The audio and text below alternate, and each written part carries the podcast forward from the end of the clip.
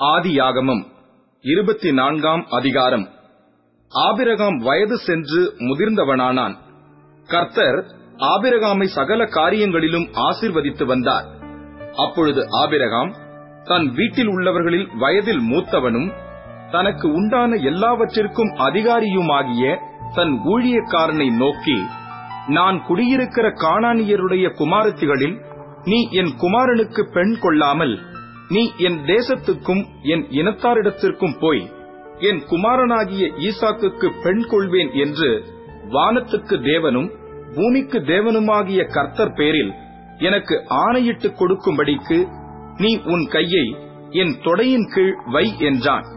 அதற்கு அந்த ஊழியக்காரன் அவ்விடத்து பெண் என் பின்னே இந்த தேசத்துக்கு வர மனதில்லாதிருந்தால் நீர் விட்டு வந்த தேசத்திற்குத்தானே உன்னுடைய குமாரனை மறுபடியும் அழைத்து போக வேண்டுமோ என்று கேட்டான். அதற்கு ஆபிரகாம் நீ என் குமாரனை மறுபடியும் அங்கே அழைத்துக் கொண்டு போகாதபடிக்கு எச்சரிக்கையாயிரு என்னை என் தகப்பனுடைய வீட்டிலும் என் இனத்தார் இருக்கிற தேசத்திலும் இருந்து அழைத்து வந்தவரும் உன் சந்ததிக்கு இந்த தேசத்தை தருவேன் என்று எனக்கு சொல்லி ஆணையிட்டவருமான வானத்துக்கு தேவனாகிய கர்த்தர் நீ அங்கே இருந்து என் குமாரனுக்கு ஒரு பெண்ணை கொண்டு வரும்படிக்கு தம்முடைய தூதனை உனக்கு முன்பாக அனுப்புவார். பெண் உன் பின்னே வர மனதில்லாதிருந்தாலே யாகில் அப்பொழுது நீ இந்த என் ஆணைக்கு நீங்களா இருப்பாய். அங்கே மாத்திரம் என் குமாரனை மறுபடியும் அழைத்துக் கொண்டு போக வேண்டாம் என்றான். அப்பொழுது அந்த ஊழியக்காரன் தன் கையை தன் எஜமானாகிய ஆபிரகாமுடைய தொடையின் கீழ் வைத்து இந்த காரியத்தை குறித்து அவனுக்கு ஆணையிட்டுக் கொடுத்தான். பின்பு அந்த ஊழியக்காரன் தன் எஜமானுடைய ஒட்டகங்களில் பத்து ஒட்டகங்களை தன்னுடனே கொண்டு போனான். தன் எஜமானுடைய சகலவித உச்சிதமான பொருள்களும் அவன் கையில் இருந்தன.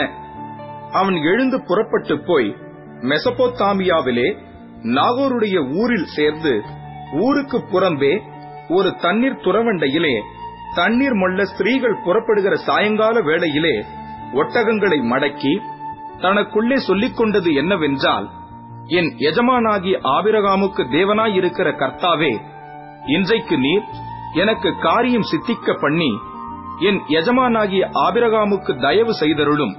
இதோ நான் இந்த தண்ணீர் துறவண்டையிலே நிற்கிறேன். இந்த ஊராருடைய பெண்கள் தண்ணீர் முள்ள புறப்பட்டு வருவார்களே நான் குடிக்க உன் குடத்தை சாய்க்க வேண்டும் என்று நான் சொல்லும்போது குடி என்றும் உன் ஒட்டகங்களும் குடிக்கும்படி வார்ப்பேன் என்றும் சொல்லும் பெண் எவளோ?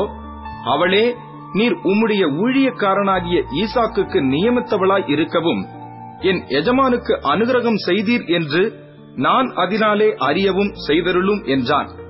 அவன் இப்படி சொல்லி முடிக்கும் முன்னே இதோ ஆபிரகாமுடைய சகோதரனாகிய நாகோரின் மனைவி மில்காலுக்கு குமாரனாய் இருக்கிற பெத்துவேலுக்கு பிறந்த ரெபக்காள் குடத்தை தோள்மேல் வைத்துக் கொண்டு புறப்பட்டு வந்தாள். அந்த பெண் மகாரூபவதியும் புருஷனை அறியாத கன்னிகையுமாய் இருந்தாள். அவள் துறவில் இறங்கி தன் குடத்தை நிரப்பிக் கொண்டு ஏறி வந்தாள். அப்பொழுது அந்த ஊழியக்காரன் அவளுக்கு எதிர்கொண்டோடி உன் குடத்தில் இருக்கிற தண்ணீரில் கொஞ்சம் குடிக்க தர வேண்டும் என்றான். அதற்கு அவள் குடியும் என் ஆண்டவனே என்று சீக்கிரமாய் குடத்தை தன் கையில் இறக்கிக் கொண்டு அவனுக்கு குடிக்க கொடுத்தாள்.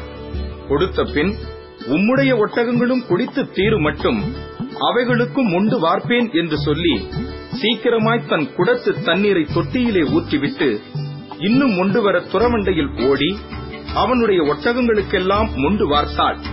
அந்த மனிதன் அவளை குறித்து ஆச்சரியப்பட்டு கர்த்தர் தன் பிரயாணத்தை வாய்க்க பண்ணினாரோ இல்லையோ என்று அறியும் பொருட்டு மௌனமாய் இருந்தான். ஒட்டகங்கள் குடித்து தீர்ந்த பின் அந்த மனிதன் அரை சேக்கல் எடையுள்ள பொற்காதனியையும் அவள் கைகளுக்கு பத்து சேக்கள் எடை பொண்ணுள்ள இரண்டு கடகங்களையும் எடுத்து கொடுத்து நீ யாருடைய மகள்? எனக்கு சொல்ல வேண்டும். நாங்கள் உன் தகப்பன் வீட்டில் ராத்தங்க இடமுண்டா? என்றான். அதற்கு அவள் நான் நாகோருக்கு மில்கால் பெற்ற குமாரனாகிய பெத்துவேலின் மகள் என்று சொன்னதுமன்றி எங்களிடத்தில் வைக்கோலும் தீவனமும் வேண்டிய மட்டும் இருக்கிறது. ராத்தங்க இடமும் உண்டு என்றாள். அப்பொழுது அந்த மனிதன் தலை குனிந்து கர்த்தரை பணிந்து கொண்டு என் எஜமானாகிய ஆபிரகாமின் தேவனாயிருக்கிற கர்த்தருக்கு ஸ்தோத்திரம்.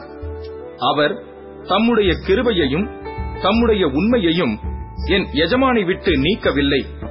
நான் பிரயாணம் பண்ணி வருகையில் கர்த்தர் என் எஜமானுடைய சகோதரர் வீட்டுக்கு என்னை அழைத்துக் கொண்டு வந்தார் என்றான் அந்த பெண் ஓடி இந்த காரியங்களை தன் தாயின் வீட்டில் உள்ளவர்களுக்கு அறிவித்தாள். ரெபெக்காளுக்கு ஒரு சகோதரன் இருந்தான். அவனுக்கு லாபான் என்று பெயர் அந்த லாபான் வெளியே துறவண்டையில் இருந்த அந்த மனிதனிடத்துக்கு ஓடினான். அவன் தன் சகோதரி தரித்திருந்த அந்த காதனியையும் அவள் கைகளில் போட்டிருந்த கடகங்களையும் பார்த்து இன்ன இன்னபடி அந்த மனிதன் தன்னோட பேசினான் என்று தன் சகோதரி ரெபேக்கால் சொன்ன வார்த்தைகளை கேட்ட மாத்திரத்தில் அந்த மனிதனிடத்தில் வந்தான். அவன் துறவு அருகே ஒட்டகங்கள் அண்டையில் நின்று கொண்டிருந்தான். அப்பொழுது அவன் கர்த்தரால் ஆசிர்வதிக்கப்பட்டவரே உள்ளே வாரும். நீர் வெளியே நிற்பானேன். உமக்கு வீடும் ஒட்டகங்களுக்கு இடமும் ஆயத்தம் பண்ணியிருக்கிறேன் என்றான். அப்பொழுது அந்த மனிதன் வீட்டுக்கு போனான். லாபான் ஒட்டகங்களின் கட்ட விழுத்து ஒட்டகங்களுக்கு வைக்கோலும் தீவனமும் போட்டு அவனும் அவனோட வந்தவர்களும் தங்கள் கால்களை கழுவிக்கொள்ள தண்ணீர் கொடுத்தான். பின்பு அவனுக்கு முன்பாக போஜனம் வைக்கப்பட்டது. அப்பொழுது அவன் நான் வந்த காரியத்தை சொல்லும் முன்னே புசிக்க மாட்டேன் என்றான். அதற்கு அவன் சொல்லும் என்றான். அப்பொழுது அவன் நான் ஆபிரகாமுடைய ஊழியக்காரன். கர்த்தர் என் எஜமானை மிகவும் ஆசீர்வதித்திருக்கிறார். அவர் சீமானாய் இருக்கிறார். கர்த்தர் அவருக்கு ஆடு மாடுகளையும் வெள்ளியையும் பொன்னையும் வேலைக்காரரையும் வேலைக்காரிகளையும் ஒட்டகங்களையும் கழுதைகளையும் கொடுத்திருக்கிறார். என் எஜமானுடைய மனைவியாகிய சாராள் முதிர் வயதான போது என் எஜமானுக்கு ஒரு குமாரனை பெற்றாள். அவர் தமக்கு உண்டான யாவையும் அவனுக்கு கொடுத்திருக்கிறார். என் எஜமான் என்னை நோக்கி நான் குடியிருக்கிற கானான் தேசத்தாருடைய குமாரத்திகளில் நீ என் குமாரனுக்கு பெண் கொள்ளாமல் நீ என் தகப்பன் வீட்டுக்கும் என் இனத்தாரிடத்திற்கும் போய் என் குமாரனுக்கு பெண் கொள்ள வேண்டும் என்று ஆணையிட்டு கொடுக்கும்படி சொன்னார்.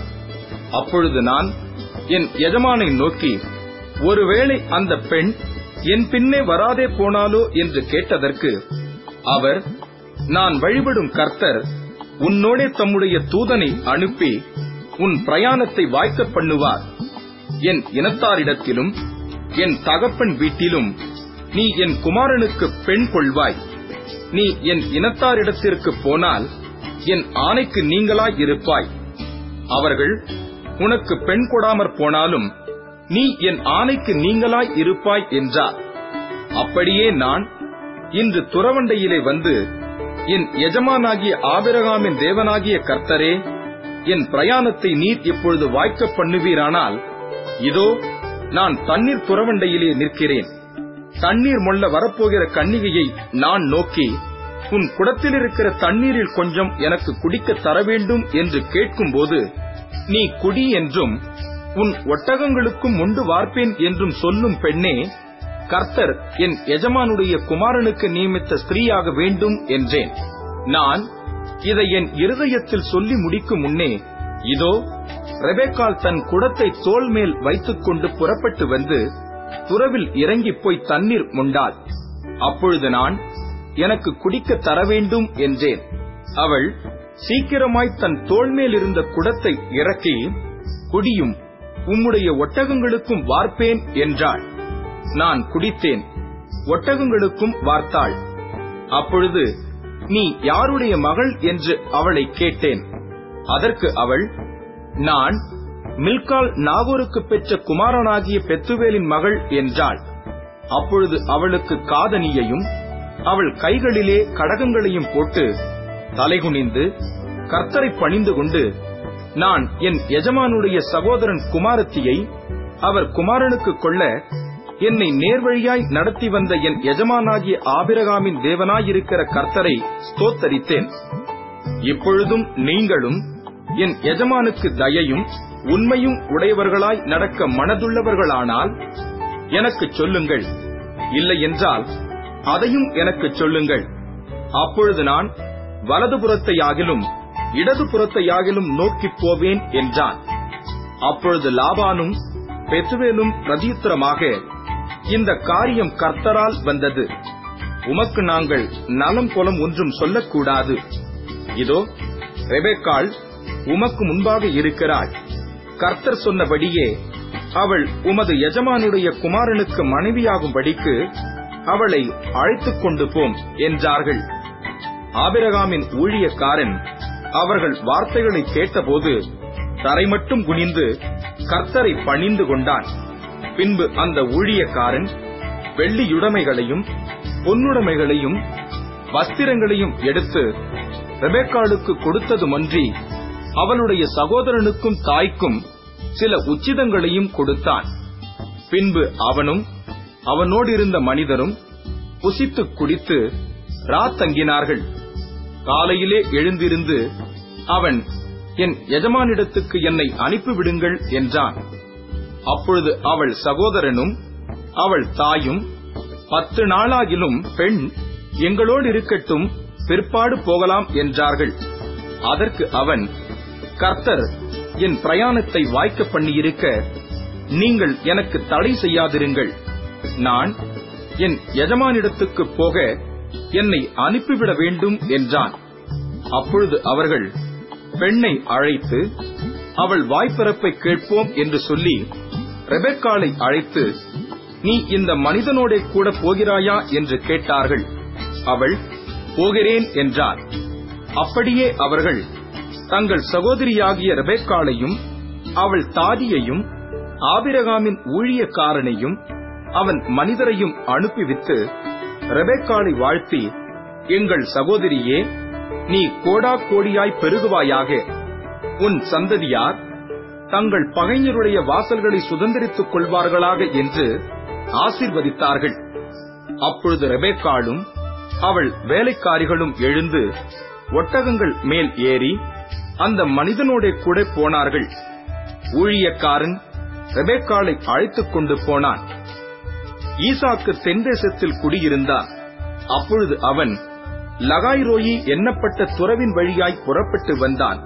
ஈசாக்கு சாயங்கால வேளையிலே தியானம் பண்ண வெளியிலே போயிருந்து தன் கண்களை ஏறெடுத்து பார்த்தபோது ஒட்டகங்கள் வரக்கண்டான் ரெபேக்காளும் தன் கண்களை ஏறெடுத்து ஈசாக்கை கண்டபோது ஊழியக்காரனை நோக்கி அங்கே வெளியிலே நமக்கு எதிராக நடந்து வருகிற அந்த மனிதன் யார் என்று கேட்டாள். அவர்தான் என் எஜமான் என்று ஊழியக்காரன் சொன்னான்.